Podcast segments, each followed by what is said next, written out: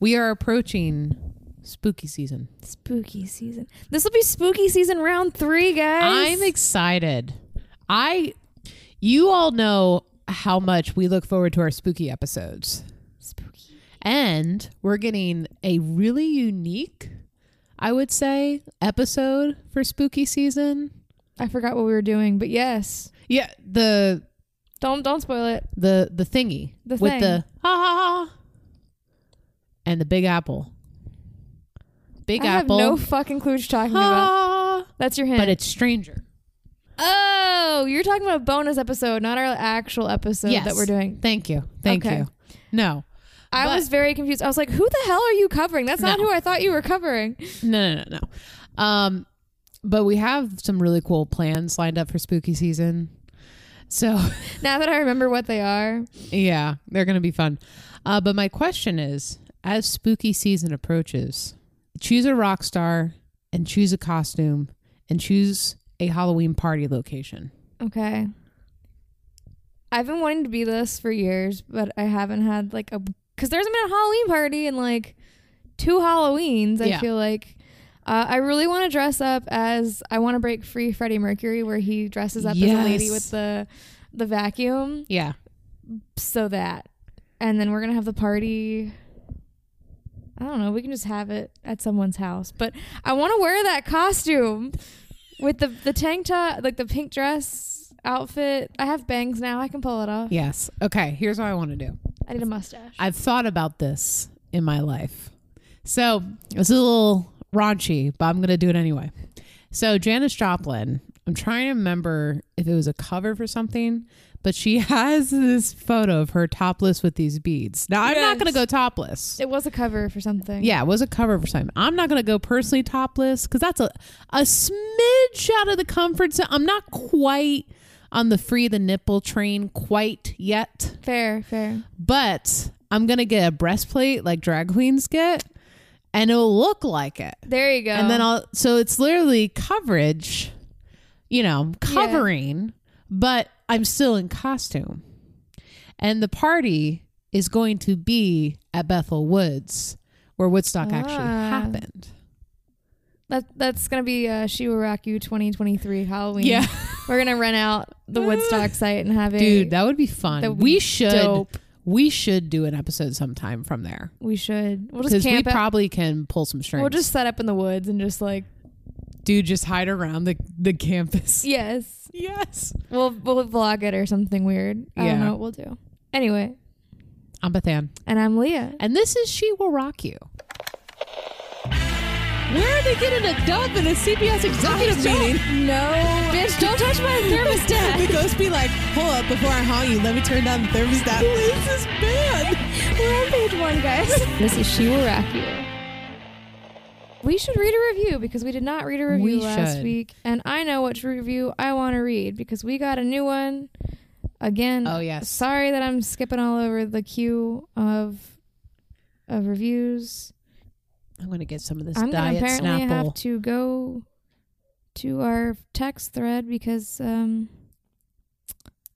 While you're pulling that up, can I go. can I just lodge a complaint? sh- sure The Snapple company. What the fuck happened? You got rid of your glass bottles. You got What's with rid the of the cap? Happy Sun. and the cap is a plastic twist cap. where's the fact? That's the Where's that's the fun fact? the point of drinking a Snapple. every Saturday, every Saturday in New York, growing up as a young buck, I'd get a bagel and I'd get a Snapple. Either had to be peach or raspberry. And I'd look forward to reading that Snapple fact. And now I just see a regular bottle like the other corporate America of teas. Yeah, that's pretty boring. Yeah. Anyway, right, I found it. We got a new review from our friend Thomas Carter Rochester of Lights Thunder Action.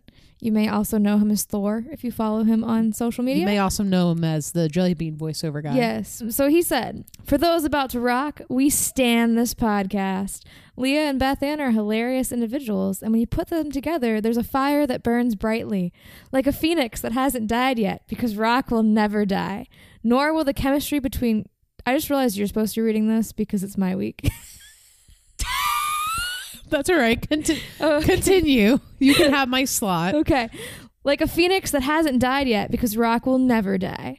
Nor will the chemistry between co hosts as they dive into the history of my parents' life soundtrack.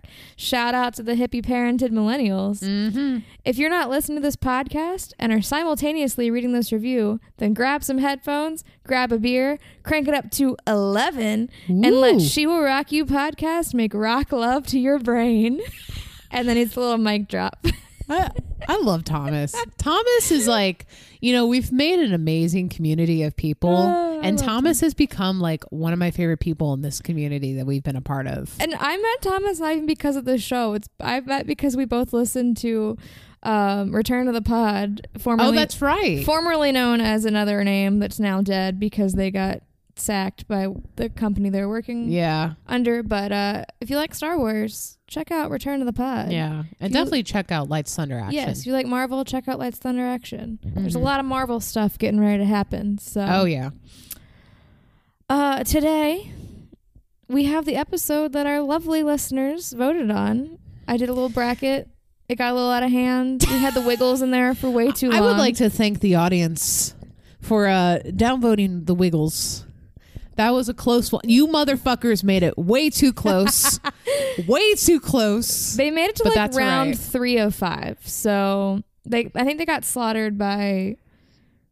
It might have been Tom Petty that finally knocked the Wiggles down, but um, we're talking about Tom Petty because he won by a landslide, and um, the runner-up of that poll may make an appearance very soon. No one probably knows what that is anymore, so surprise when we get there. But I couldn't let that person slide either.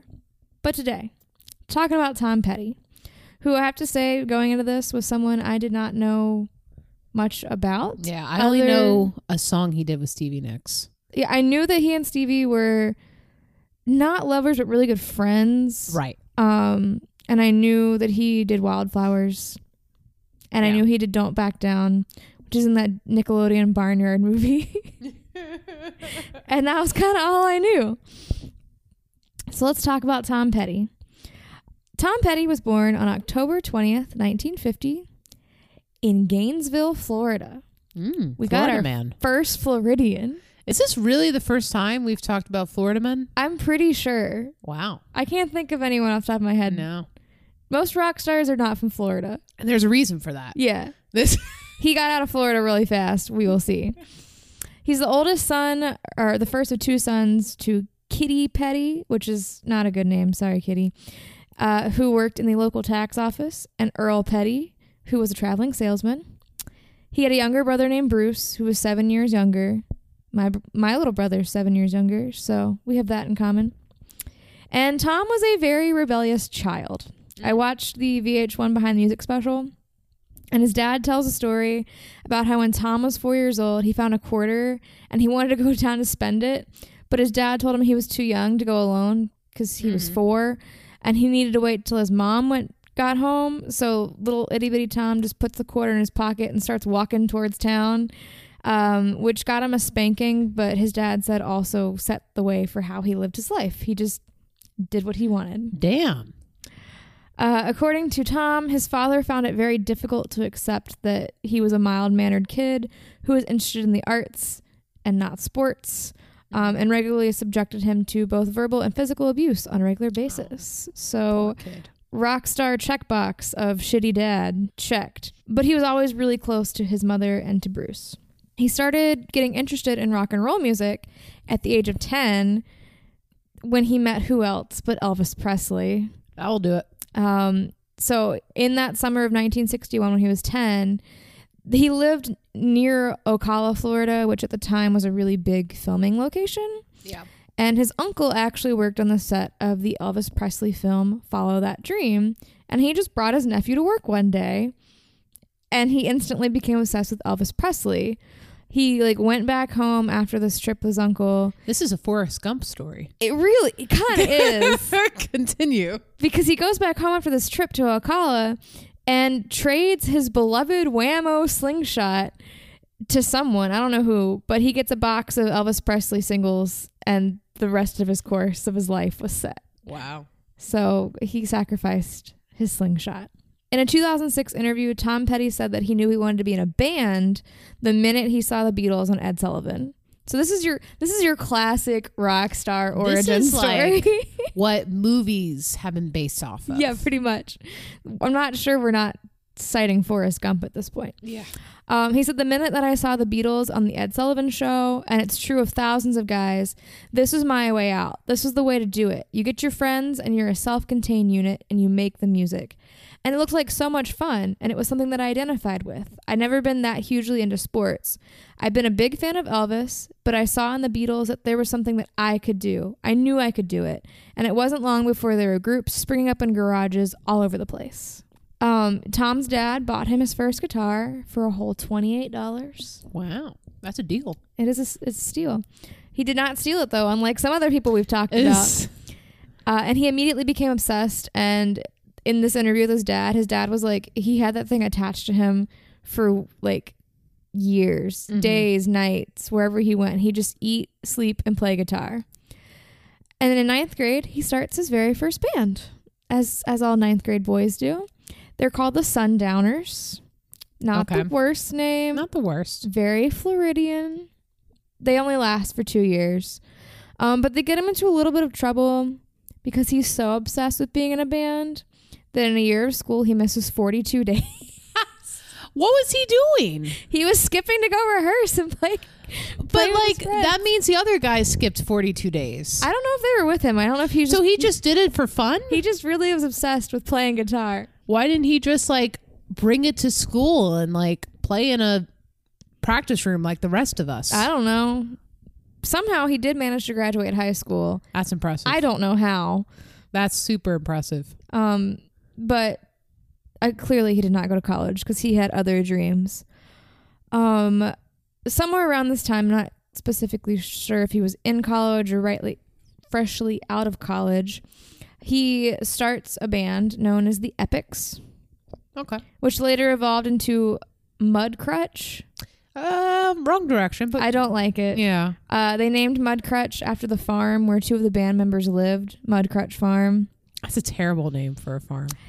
It's a terrible name for a farm. It's a terrible name for a band that's in the Americana rock scene. that Yeah. It's very much a like metal band name. It's not a Why? Because mud? because mud Yeah. mud crutch. I see how you feel about my people. they have a band called Puddle of Mudd. Okay, That's not metal. the fuck's wrong with know- you? We don't claim them. That's butt rock. anyway, um, so the band would eventually become the Heartbreakers, um, and included future Heartbreak member Heartbreakers members Mike Campbell and a guy named Benmont Tench, which he has the worst name ever. I'm sorry, Yeah. Ben Mott. Um, and they were popular in Gainesville, but that was about it Yeah. there's not a lot happening in Florida for the music scene. Um, they all lived uh, and rehearsed in this literal shack on the edge of town that had a field around it. that was Mudcrutch Farm. Mm-hmm. Uh, in 1971, they held the first ever Mudcrutch Farm Festival. that got them shut down by the cops and then evicted from the property. Why do I just see like, like as if it was raining and it's just muddy and people are just like sliding in the mud? Like we're It's- talking Woodstock style. It's. Florida, so it's probably how it happened. they were really loud. It just didn't go over well. yeah. And so they stayed around Gainesville for a couple more years, but by 1974, they're like, okay, we got to get out of Florida. They sent demo tapes to LA. Mm-hmm. They got some interest. And so they were like, all right, let's move to LA. And so they pack everyone up in a van and they go to LA to entertain these offers. And once in LA, they sign with Shelter Records. Um, and in the first recording session for this this record deal that they've gotten, they very quickly learned that just because they could play it live did not mean they could make a record. um, Two different things. two very different things and the label didn't like the other guys writing they only wanted to record the songs that tom wrote Mm-hmm. which of course the rest of the band didn't like so much Right. um, so they end up releasing a single depot street by the time this comes out the band has broken up mud crutch is no more so tom says fine I don't want to like move back to Florida. I want to stay in LA. So he starts to make a solo record. And he uses session players. He wasn't he didn't love it. Like Mhm. he he wanted to be in a band since he saw the Beatles on Ed Sullivan. Like he's a band guy. Um so while he's, you know, figuring his life out, he ends up getting married to a woman named Jane Benyo in 1974. They do later get divorced in 1996. Mhm. Um, but she Jane is important because she's his wife, but also because um, when Jane once met Stevie Nicks at a party, she said that she met Tom at the age of 17, but with her little North Florida accent. Stevie heard Edge of 17 and then wrote a hit song about it. Really? Yes. She's the inspiration behind Edge of 17. Yes. That's so cool. Yes. Um, this episode is not really the time or place to go into the Stevie Tom relationship because that's Mhm. that's a whole episode in itself. Um, but they were really good friends for over forty years before he died. Yeah. Um, and they worked co- together closely pretty much his entire life. Um, so that's all I'll say about that because there's a lot of other stuff to talk about. So now Tom is married. They're living in LA. He's figuring out what he wants to do with his life. Um, and he decides, let's make a new band. And they make Tom Petty and the Heartbreakers. He brings back Mike Campbell, and uh, Mike Campbell plays lead guitar, and Benmont Tench on keys from Mudcrutch. But they also add Ron Blair on bass and Stan Lynch on drums. Mm-hmm. And they release a self-titled debut album, Tom Petty and the Heartbreakers. It's a great name. Yeah. I don't know why they named it the Heartbreakers. I didn't put that in here for some reason. Normally Just I a do. good name. Um, and it was, it did okay in the U.S., but it did way better in Britain. Because they have class. I, I don't know. They have taste. Britain does not recognize their own talent, as we have discussed. That is true. Um, you always make it in the country you're not from. Mm-hmm. It's the moral of, of this Hence podcast. our podcast. Hello, UK.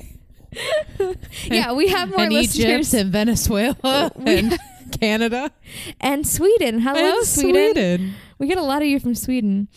Um, so from the start, the group had like a different sound than a lot of bands at the time. They took this influence from the 50s and 60s rockers that they loved, um, like the Elvises and the Beatles, um, and they wrapped them up in these like three minute, really well written nuggets. I don't know where I got that sentence from, but I wrote it in here. It's a, you know it's it's a well articulated sentence, Leah. Their early singles included Breakdown and a song that I guarantee you everyone listening knows, American Girl. Mm-hmm. Um, but it would be two more years before they hit it the big time. It they did so bad after this album came out that at one point Ben Tench calls his local radio station wherever he's living at the time and asks them to play something by Tom Petty and the Heartbreakers and they told him we don't play that shit here. Holy shit. oh my god, that is like a straight arrow to the ego. And he tells that story in the VH1 special, and you can tell he just was like, he's still not over it. Yeah, it's all right. His time will come. They they will get famous, obviously, or we would not be talking about them. Um, so in the late summer of 1977, their song "Anything That's Rock and Roll" charted in the UK, and so this was their chance to get some momentum going because it's clearly not happening over here. So they go to the UK and open for a guy named Nils Lofgren. And when they get back to the US, they're working really hard to get their momentum up, and they get a gig at the Whisky A Go Go Oh, nice. opening up for this new band called Blondie. Oh, You might have heard of them. Um, and that actually got that gig got them attention of a U.S. record buyer, and they end up getting their first top 40 single with Breakdown in 1978. So then we get into our favorite topic on this show record label legal drama. Woo! I live for the legals. Um, there's a lot of legal drama with Tom Petty, and I cut some of it out, but it's it's important to understand how, where and how Tom was being treated by his record label to understand Tom. Mm-hmm. So in 1978, there's still he's still signed with Shelter Records, which he signed that original deal with Mudcrutch. They kept him. Um, Shelter gets acquired by ABC Records. And this really worries Tom because Shelter had kind of just like let them do what they want. They weren't Right. very controlling. And he was really worried about losing the autonomy that he had had for the last, at least, I think it's been like four years at this point. Mm-hmm. So he renegotiates his contract with ABC to ensure that things are going to be the same. The band's still going to get support. Um, and he like they finish these negotiations, and ABC turns around and sells the whole company to MCA Records. Like that's, bef- a, that's a dick move. it's a really dick move. like why would you? That pisses me off. Like they had to have known they were in the process of it. It pissed Tom off too because he felt like he was being treated like a piece of meat. Um, so he sued them, but his legal team was like, you know, let's this is not worth our fight. Let's just go get a new record label. So he, they're they do some I don't even know they do some legal stuff. They get out of the deal that they made when back when they were Mudcrutch because they just been like renewing it. Um, but under the royalty rate that they were being paid, they could never pay back the amount of money that they had been fronted with Shelter Records. So they would forever be in debt. So the band has to declare bankruptcy Ooh. get things rearranged so that they can get out of their contract. Um, which was a really shitty thing for them at the time, Yeah. but really shook things up in the industry and allowed a lot of artists to get out of their bad contracts Right. uh, around the same time. So good for them. The ultimate irony is that they end up staying with MCA in the end. Hmm. because did they do the bankruptcy? yeah, they do the Option? bankruptcy. They have to do the Wow. bankruptcy. They declare bankruptcy. Um, they're looking for a new deal, and they end up staying with MCA because they meet a new younger record rep Okay. who was able to get Tom and the band the royalty payout and the autonomy that they wanted. So they kind of just like treated it. It was a lesson in all legal parties involved. Right. A lesson for the record label. Water under the bridge. They go make a new album. It is not the last of the legal drama that we will encounter with this group. Uh, in 1978, they released their third album. This is still when they're Tom Petty and the Heartbreakers. It's called Damn the Torpedoes. And this album did really, really well. It very, very quickly went platinum, um, which is a big turnaround from not being played on the radio. Yeah. Uh, the singles off this album were Don't Do Me Like That, which hit number 10 in the US, which was their first top 10 single, and Refugee, which hit 15 in the US. And this is their breakout album. So, what happens after that? There's pressure to do it again from the record label that's already fucked them over once. And so they start working on their next album, which is Hard Promises, and the band starts fighting specifically between Tom and drummer Stan Lynch.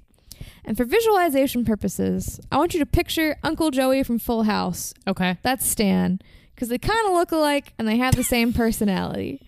Um, This is a great analogy. it's it's very accurate. Stan describes himself as being the asshole of the band and being the clown. Like he just he would just goof off just for the attention. Like, Cut it out. yeah, pretty much. Yeah. Pretty much. Um, you can you can tell that when they did this interview, he had grown up a lot. But he he's looking back and he's like, "Yeah, Tom had every reason to hate me back in the day because I was a dick." So At least he acknowledges it. yeah, he acknowledges it. He knows that he would pick fights just to pick fights when he could have just you know agreed and moved on. Yeah. Um, he ends up getting fired for a few days during this recording process, but they did welcome him back. Um, they finished the album, and uh, they run into record trouble again when they're getting ready to release Hard Promises. The label wants to release the album at the list price of nine ninety eight, which at the time was called superstar pricing Mm-hmm. was a whole dollar more than the usual price of eight ninety eight. And Tom didn't like this because he didn't want to charge his fans more money. Yeah. Like, there was literally no reason to make it nine ninety eight. They didn't necessarily need the money, um, and he didn't want it to become an issue with his fans. So they were like, "Fine, you don't get the album if we can't get the price that we want." Um, what? Like the royalties? No, Tom. Tom's gonna withhold the album from the record label. Oh, I see. Okay. He said you can either not have the album or we're gonna call the album eight ninety eight.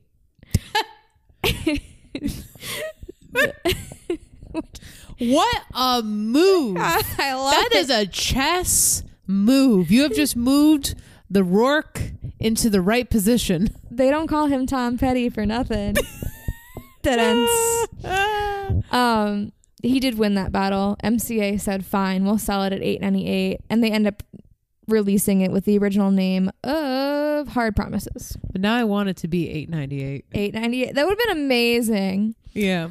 Um, and he says in in an interview that I watched, he may have won the battle, but he did not win the war because the record label made him pay for that stunt for a very long time. Oh yeah, I bet. Oh, he did not get treated well. The album did do really well though. It was a top 10 hit. It went platinum. It had a hit single called The Waiting. It also includes the duet Insider with Stevie Nicks. Um, and then in 1982, Ron Blair, the bassist, he just leaves. One day he just says, Band life is too much for me. And just pieces out. Bye. Yep. What do you go do? He just retired. Oh, okay. Um, it it kind of shocked the band. They didn't really they weren't expecting that he was gonna leave. Uh, and they have just kind of scramble to find a replacement. They do. They replace him with a guy named Howie Epstein that fall, and start recording their fifth album, which is called Long After Dark, in 1982. And once again, Stan gets fired for a few days. he says, What a trend. he says there's two things you can do to get fired from a band sucking or having a bad attitude. And i probably did both. I really like stan. We stand, stan. We stand stan. After long after dark is released it's mm-hmm. a lot of afters. They toured for 18 months straight. Jeez, that's a long time. and then immediately went right into tom's home studio to start working on the next album That's a long. That's that's a long there's time There's no rest in that. being together i mean we already know that stan and tom aren't getting along Yeah. That's a long time to be together. Yes. And then they go right into his house. Like a hiatus would have been nice. Even a month Probably. would have cooled the temperature down a little bit. Probably. Uh, and they go into this session with the idea of drawing inspiration from their southern roots and life in Florida. We're gonna take it back a little bit, back to 1992. Oh, yeah, that song. It was like almost on my list, but it just didn't make it. All right, you're bringing in wrestling references now. Oh yeah, I'm gonna bring in a little bit of everything. I heard that song so many times at a strip club. Who hasn't heard it at a strip club? I'm sure it's being played at some strip club right now. I know it's a Christmas song. Yeah, you went weird on this, Brian. I'm sorry. Bro, this is left field, man. I don't care. It is such a great song. What's up, everyone? This is Gomez. And I'm Brian, And we're the dynamic duo and co hosts of Playlist Wars. a podcast where we, along with a special guest, pick a musical artist, band, or topic, and each create a 10 song playlist that we feel best represents them. Then we turn it over to you to vote for which one of us got it right, You can find us at playlistwarspodcast.com. or wherever fine podcasts are found.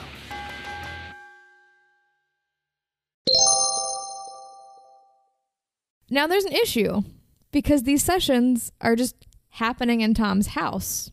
There is no producer overseeing them, which means that these sessions turn into one long two year party. Of course it does. That's gonna what- make that's gonna make the record label happy. But you know what else enters the picture? Drugs. Yeah. Because Miss Cocaine. because we're there. Um, and the record label and people involved at the time got really concerned that the album was not going to happen because the drugs got so bad. Uh, they say in, in in the interviews that they managed to keep Hollywood out of their lives until this point, but Tom met some really bad people Yeah. and got into a really bad place and it came close to just everything blowing up in their faces.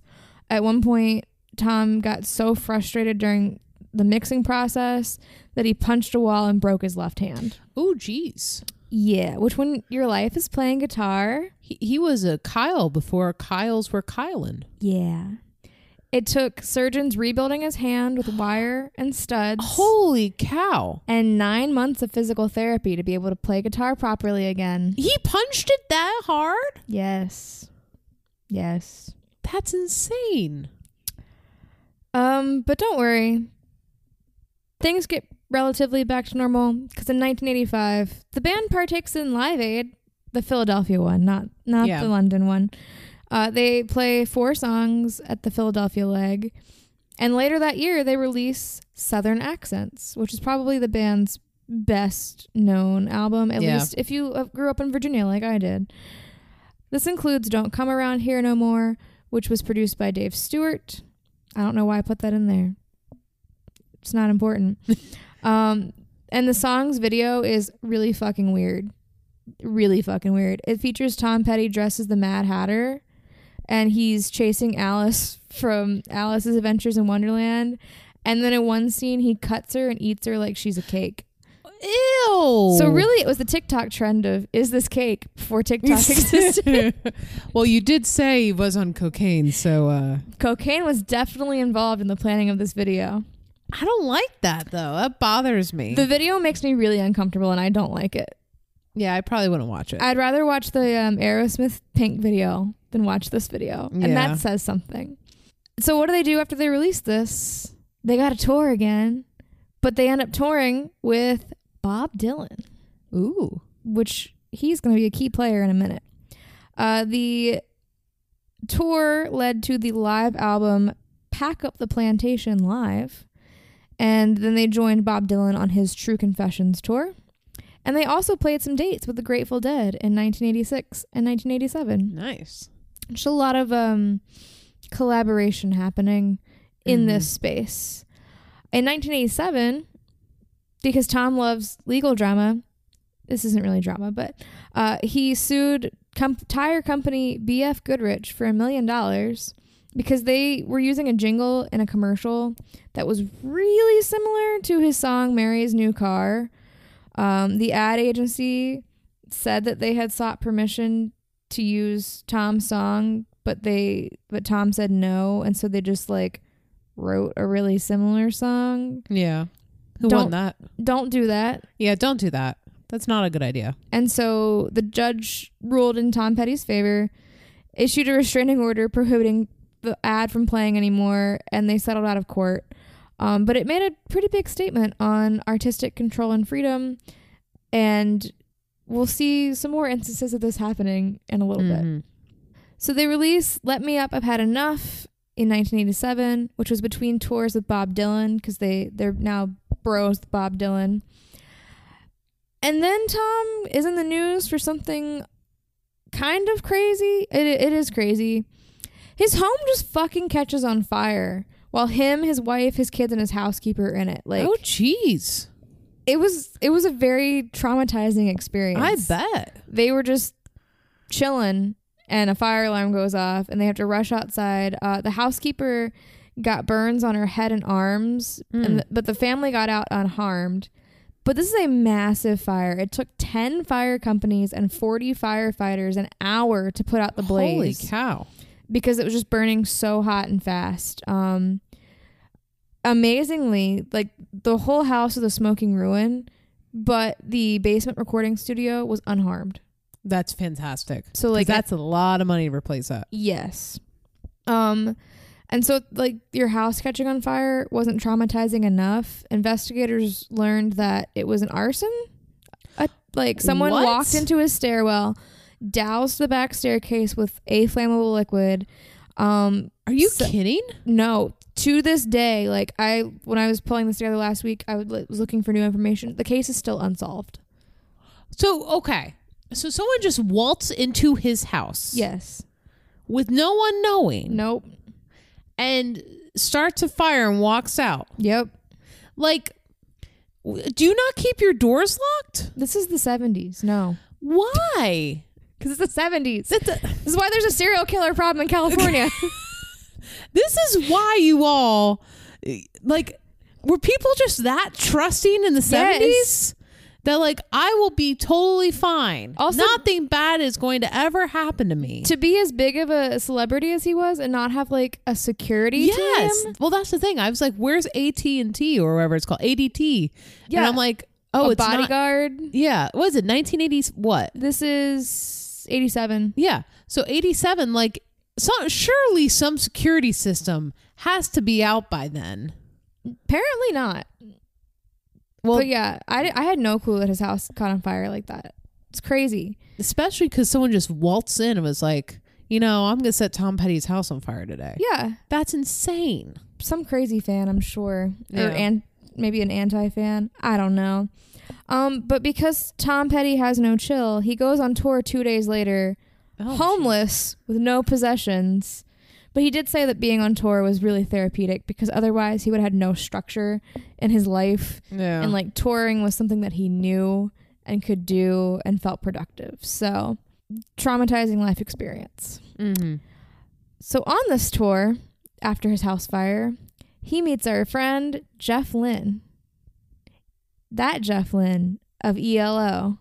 Oh. Which if you have not listened to that episode after this one, go back and listen because Jeff Lynne is a fascinating person. he is. Um, he, he is also going to be important. So pin him for a second. Uh, Jeff Lynne and Tom Petty wrote Free Fallin' together, which I did not know. Really? Yes. I didn't know that. I didn't know that either. Until I didn't know that was a Tom Petty song until now. I thought it was U2. Great. Someone just turned this show off. I'm sorry. Listen, I got blind spots in my rock history. What can I say? I'm kidding. I'm kidding. Um, and once they wrote that song, Tom released his first solo album after a decade of being with the Heartbreakers, which the band was not super thrilled about. well, it's kind of like you're ready. Tom Petty and the Heartbreakers. It's not like the Heartbreakers and Tom Petty going solo. You're really just like axing half of your name. A good good point, but the the band wasn't thrilled with it. Um, so on top of being in the Heartbreakers or Tom Petty and the Heartbreakers and his solo career, he also gets another project going without the Heartbreakers. Which the time has come, folks. We're talking about our first supergroup. Ooh. So in 1988, Tom Petty joins George Harrison's supergroup, the Traveling Wilburys, which also includes Bob Dylan, Roy Orbison, and Jeff Lynne. That's a good lineup. It's a damn good lineup. Um, this had been a pet project or like a dream project of George Harrison for a while. He first mentioned the Traveling Wilburys publicly during a radio interview in February 1988. He had just released his Cloud Nine album, and they asked, like, well, what are you going to do now? And he said, what I'd really like to do next is do an album with me and some of my mates. It's this new group I got in mind. It's called the Traveling Wilburys. I'd like to do an album with them, and then later we can just go and do our own albums again. So it was supposed to be like a temporary project. Um, and he worked with, there's a lot of he's. George Harrison worked with Jeff Lynne on Cloud Nine, so they became pretty good friends. And George Harrison was like, "Let's let's start the band with the two of us. Like we work together really well. Let's do that." And so they started chatting, like, "Well, who else do we want to add?" And so George Harrison picks Bob Dylan. Jeff Lynne was like, "Let's get Roy Orbison." And then when Tom was touring and he met Jeff Lynne, they were like, "That's it. That's the fifth. That's the fifth piece of the puzzle." They all bonded over. They're all five of them have like a mutual love of '50s rock and roll, Yeah. and so the group was born. And the term Wilbury, because I wanted to know, I did write why they were called the Traveling Wilburys. This this term came about during the recording sessions for the Cloud Nine album. They are referring to recording errors created by faulty equipment. And George Harrison would joke to Jeff Lynne, "We'll bury him in the mix. we'll bury." I love that. Yeah. So then they would use the term for any kind of small error. And George Harrison said, "Well, let's be the traveling, the trembling Wilburys," and they were like, "Nah, that's not great." So they changed to the traveling Wilburys. I love that. And I also like want to see this lineup. Like I know we're not going to, but I want to see this lineup. There is a um a really good, very short documentary that I watched about it, and just watching them. I don't know if I talk about this in my outline or not. Watching them work together, Yeah. it's like magic. The I five bet. of them being in Because they're all different music. they're all different, they're but they're all, all fucking different. geniuses. Yeah. in their own right. So they're having uh, Jeff and Roy Orbison, Jeff Lynne and Roy Orbison are having dinner, and George Harrison asked Jeff to help him record a track, and Roy Orbison's just there. And so they were like, "Eh, let's just do it while we're here. We're having Mhm. dinner. So the three of them go into Bob Dylan's garage studio because I guess they're having dinner at Bob Dylan's house. And they were, had no, like, they can't just call up a studio because it's Yeah. dinner time. And they just start re- like piddling around and working on things. And they end up birthing the song Handle with Care, which was literally named after the label on a box in Bob Dylan's garage, I love it. Which is adorable. I love it. And so George Harrison takes this like makeshift recording of the five of them to uh, Warner Brothers executives and he's like, "Well, let's just throw it on a B-side for something Mhm. that he was releasing." And the executives were like, "Um, no. This is this is not a B-side track. Like you got to make an album out of this." And so Jeff Lynne and George Harrison are like, "Well, well, maybe this Wilbury band can happen. Like let's let's let's play with it." I, I liked this quote from George Harrison that said, The thing about the Wilburys for me is if we tried to plan it, or if anyone had said, let's form a band and get these people in it, it would never happen. It's Yeah. impossible. It just happened completely just by magic, just by circumstance. Maybe there was a full moon or something like that. It was just a quite magical little thing, really. Um, so just just so you people at home can keep tabs, two of the five are British, Mm-hmm. three are American, and they're all fanboys of each other, which is the most adorable thing to This watch. is this is the millionaires. yes, Is exactly what it is. it's adorable, yeah, it's it's so great. and I, they're all five musical geniuses, as I said. So they make a full album together, creatively titled "Traveling Wilburys Volume One," and um, they some genius filmed the whole process, blessed them. That was later edited into a promotional film called "Whatever Wilbury." I love that. They recorded their first that first album in 10 days Wow. in May of 1998 1988 because Bob Dylan was getting ready to peace out and go on tour again so like it was now or never Mm-hmm. uh like I said I watched a little documentary on the creation of this album and they work so well together and they had this kind of like dream setting once in a lifetime opportunity to make an album together. Um, and the way that they wrote it was really cool. The five band members would literally sit in a circle with their guitars in the kitchen and just like pick out a basic track that they wanted to work with from each other's brains. Um, and they would write and record right there at the kitchen table Wow. and then they would record vocals in another room after dinner each night. So they'd get the backing tracks and then do the vocal layovers. So on the on the, one of the very first days of recording, Tom Petty said because he was a really big fan of Bob Dylan and they had Mhm. spent some time together on tour, and he was fine working with him, but George Harrison felt the need to like tell Bob Dylan. We know that you're Bob Dylan and everything, but we're going to treat you and just talk to you like we would everyone else. And Bob Dylan replies, Well, great. Believe it or not, I'm in awe of you guys. So it's the same for me. I love that. Like I said, they're all fanboys of each other. This album comes out on October 18th, 1988, and it was a critical and commercial success. It revitalized the careers of Bob Dylan, Roy Orbison, and Tom Petty.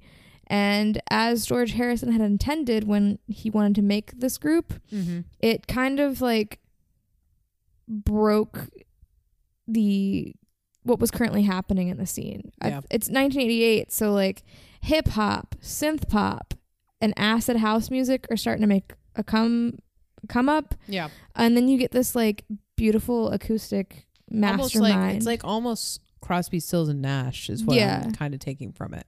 I don't know if that's what it sounds like, but one of the um, reviewers at the time wrote in a review that it the release of this album was like a Viking longship docking in a hovercraft terminal. that's a great line. I love it because it was just such a it was not a 1988 sounding album. Mm-hmm. Um it had two successful singles, achieved triple platinum certification, and was nominated for several awards and won the 1990 Grammy 1990 Grammy for best rock performance by a duo or group. So while all this was happening cuz cuz no one sleeps in the 80s as we Yeah. just determined. Well, why would you when you have cocaine? Yeah. but really, though, uh, Tom is releasing the album that he wrote with Jeff Lynne because they're off doing their own thing too. And That's that, a lot of side projects. yeah, yeah. That's a lot. I remember when we talked, we did the ELO episode, that Jeff Lynne stayed very, very busy all the time. Uh-huh. So this is part of that. That album was called Full Moon Fever, came out in 1989. And if the Traveling Wilburys were hot, Tom was hotter because he hit number three on the summer charts with that album, which was the highest that he Yeah. or the Heartbreakers had ever uh, achieved. And when he tours this album, he tours it with the Heartbreakers, which is kind of weird. Kind of pisses the band off because they weren't involved in the creation of this album. Um, the only Heartbreaker who was involved was Mike Campbell, who played guitar on the album. All the rest was session musicians or other friends of Tom. Yeah. Um, so it was just kind of like a weird dynamic. After that tour, Tom starts really digging working with Jeff Lynne. And so he's like, "Hey Jeff, come work on the Heartbreakers album with us." Um, but the the band relationship is not in a great spot because they've been fighting for years. They're not pleased that Tom's doing his own thing over here. And um so tensions are high. And while they're working on this next Heartbreakers album, Tom starts working on his next solo project simultaneously, which is Wildflowers. Mm-hmm. And he does bring the band in to help from time to time. Everyone in the band gets a role in the finished product, except Stan. Stan, you did it to yourself, man. So, um, unsurprisingly, Stan leaves the band uh, because everything comes to a a boiling point around this. Yeah. Wildflowers gets released in 1994, and I had a section written about this, but then I was like, I can I can do better than just me telling you about Wildflowers. So I'm gonna pass it over to my friend Brian Colburn from Playlist Wars, and he's gonna give us some insight about Wildflowers because he's infinitely more knowledgeable about, about Tom Petty than I am. I was one when this album came out, so I can't tell you about it. So, um, cut to Brian. Wildflowers by Tom Petty, for a lack of a better word, is his absolute masterpiece. This is the album that truly defines who Tom Petty was as an artist and takes all the music that has been put out over the course of his career and sums it up into one perfect statement. The album spawned four singles You Don't Know How It Feels, You Wreck Me, It's Good to Be King, and A Higher Place. All four of them are fantastic songs, but there is so much more that this album has to offer. Any one of the 15 original tracks could have very easily been a single and probably should have been. In the case of songs like Honeybee, Crawling Back to You, Cabin Down Below, there's just no shortage of fantastic music on this album. Let's just say there's so much fantastic music on this album that it was originally intended to be a double album, and the label gave Tom Petty a hard time about it, which just shows how much labels know because in 2020 they re released the album as Wildflowers and all the rest, and the 10 songs that were left off of Wildflowers could have very easily been put out as a double album in the 90s to much success. Songs like Somewhere Under Heaven, Climb That Hill, Something Could Happen, Leave Virginia Alone. All these songs could have very easily been on rock radio in the 90s. So I feel like that was a mistake on the part of the label, which was remedied somewhat on the songs and music from She's the One soundtrack because some of the cuts that were supposed to be on Wildflowers made it onto this. But I really wish they would have been where they belonged, which was Wildflowers.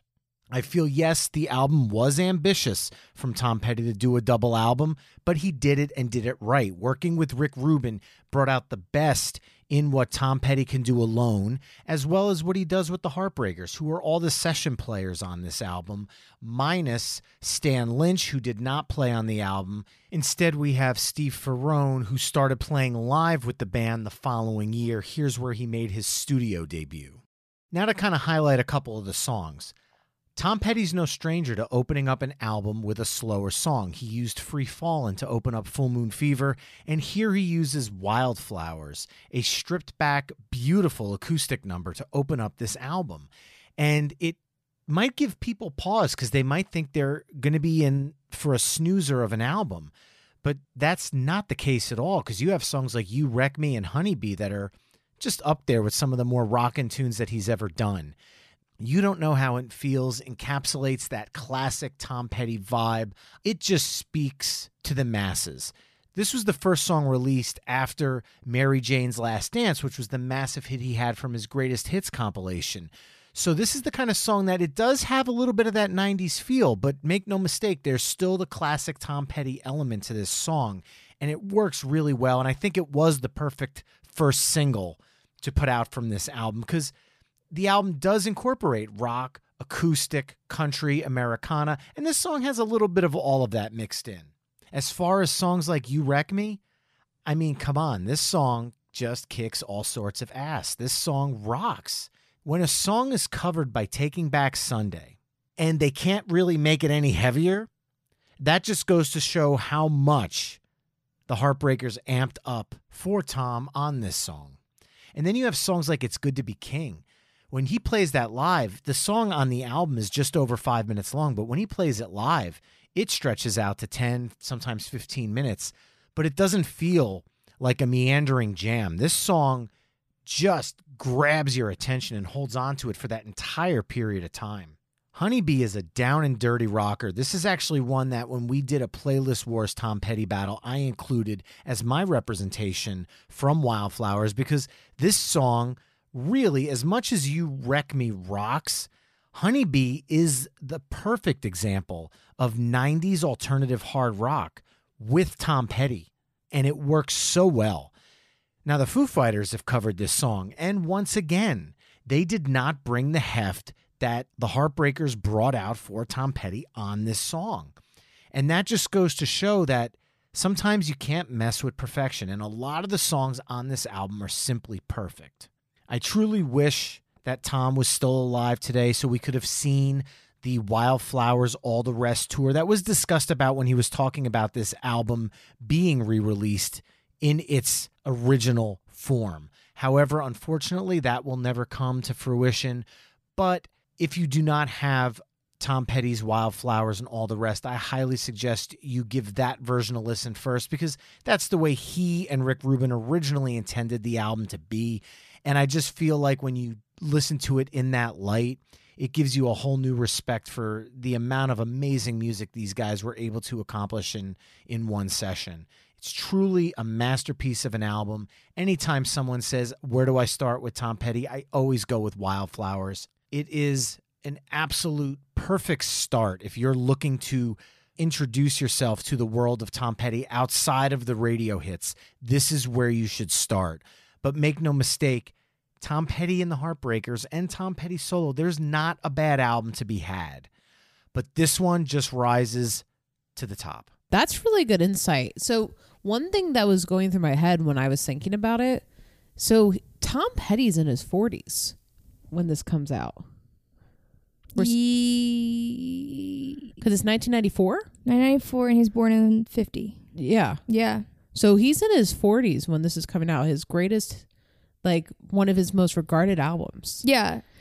That's really like, it's just always cool to see when artists, because a lot of people, I feel like a lot of people in the music industry and the record labels make this very huge mistake. And that if you're not in your 20s, more importantly, anywhere from the age of 20 to 25, like Yes. it's this five year window, right? Like you're going to have it all fucking figured out with a bag of chips in five years. Let me tell you something that doesn't happen very seldom. We're still stupid. Yeah, correct. We haven't figured it all out. No. Um, but you know, it's just like if you don't like figure it out by then, and have that successful career in those days and then like you know 25 to 35 you're touring your greatest hits right and then that's it Yeah. and then you just do that so you die and it's just like the idea that like you know we can make great music in our 40s it's it's still you're like in your prime when you're in your 40s. you're in your prime exactly You've got some life experience and you're under your belt. right You you've you fucked up a couple times. You've done some drugs. You've Right. learned the bad lessons. Now you're just vibing. I just wish we would just realize that there's really good music past that window. Yep. You know? Again, record labels don't know anything. No. they really don't. But yeah, when I think Tom Petty, I think of Wildflowers. So Right. thank you, Brian, for that insight because that's way better than I would have said Mm-hmm. about it. The only thing that I'll add to what Brian said is because we usually throw this in there when we get to them, that in 2020, this album was ranked at number 2014 on 2014. God, number 214 on the Rolling Stones greatest albums of all time list, which is honestly lower than I expected it to be ranked. Yeah. But it's there. So remember how Tom Petty likes to sue people from using his music? Right. that he doesn't agree with. 2000 during the 2000 presidential campaign, he sued George W. Bush for using "I Won't Back Down" during during his campaign. And um, after his death, his family did the same thing to Donald Trump in 2020 I love it. because Tom would have never stood for a song of his being used in a campaign of hate. That's what you got to do. So good, good for Tom. In 2006, Tom Petty and the Heartbreakers headlined the fifth annual Bonnaroo Music Festival, which I didn't realize that Bonnaroo was Yeah. that old, Same. but it is. And part of that that Bonnaroo was part of their 30th anniversary tour, and it included special guests Stevie Nicks, Pearl Jam, the Allman Brothers Band, uh, and the Black Crowes. That's a so, good lineup. if you were at Bonnaroo, there's probably no point ever going to a show again if that was what you saw. Yeah. On February 3rd, 2008, Tom Petty and the Heartbreakers performed during the halftime show of Super Bowl 42, which was the Giants versus the Patriots, I remember that. considered to be one of the best Super Bowls of all time. I was I was very stressed out during that game as a Giants fan. The Giants won. Yeah, I know. In the last 2 minutes, I remember it was like the Patriots were ready to win in the last 2 minutes. I don't know what happened to Eli, but he finally woke up and he goes, "Pa, pa, pa."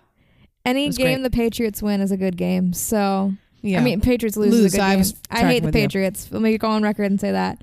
Um, and I have to say, we've talked about several Super Bowl shows now. Mhm. They've all been terrible, uh, but this and the Rolling Stones are my favorite so Mhm. far. And petition to bring back rock and roll to the Super Bowl halftime show That'd be fun, wouldn't it? because we're missing that. Um, so unfortunately, Tom Petty did pass away in 2017. He was found unconscious in his house, not breathing, and in cardiac arrest. I thought he died in 2020. 2017.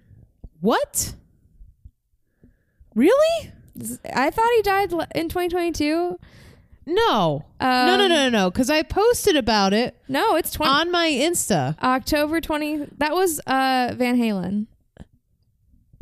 You're thinking No. of Eddie Van Halen. Yes.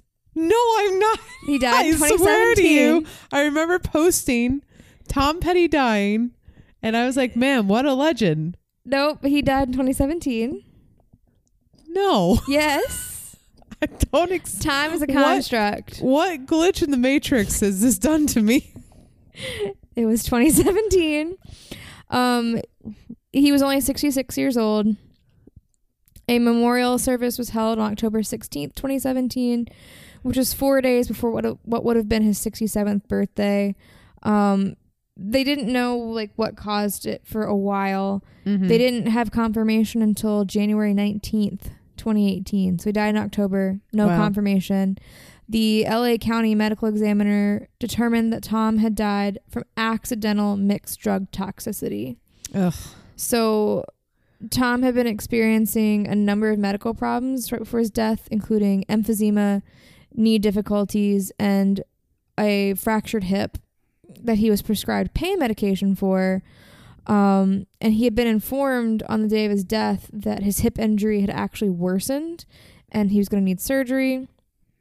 And um, he, on September 28th, 2018, so like almost a whole year after his Mhm. death, his widow Dana gave an interview to Billboard saying that Tom h- had been putting off his hip surgery for a very long time. Like he, she said that he'd had it in his mind that this was going to be his last tour, and he owed it to his longtime crew from decades. Like some of the, the crew have been working with him for decades, and his fans. She said that he was in a really good mood the day before his death. He had just done three shows in LA. He'd never been so proud of himself, so happy, and he was looking forward to the future. And then it was literally just like a medication mix up. Like Wow. he, it just his medication reacted badly, and he was gone Ugh, that's and scary. It's re- it's like one of the saddest deaths that we've covered because it was so accidental. Like it wasn't he wasn't taking drugs trying to get high anymore. Like right. he just had a bad mix of painkillers and that's what it was. Um so Tom Petty obviously has a legacy. We're sitting here talking about him on the show. He's sold more than 50 million albums both with the Heartbreakers and as a solo artist.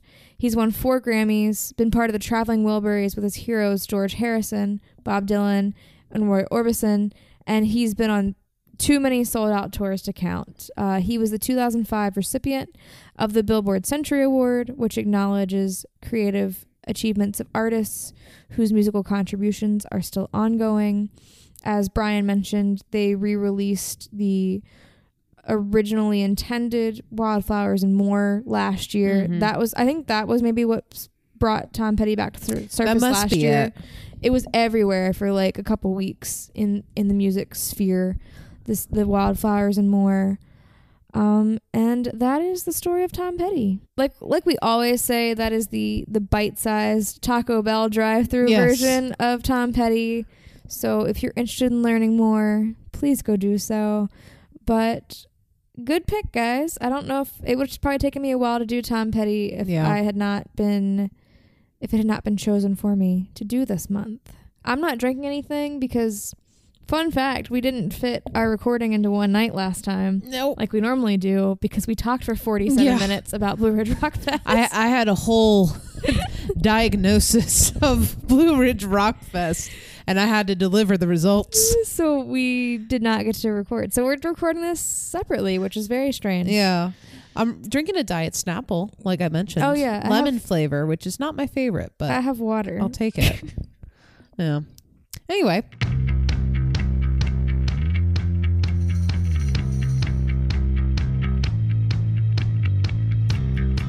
Thank you for listening. Please leave us a review. We'd love to hear your thoughts. Um, Goodpods. What? you can leave a review on Apple Podcast or Goodpods. Oh, okay. Uh, leave us a review on Apple Podcasts or Goodpods or wherever you see a review and you're listening to the podcast and you go, hey, you know, I think I'm going to leave a review. Go do it. Um, special thanks to Death of Fawn for our intro riff. You can visit our website at shewillrockyou.com. There you find our social information, our show notes, how to contact us, and our merch. Other than that, don't do drugs. Don't do drugs.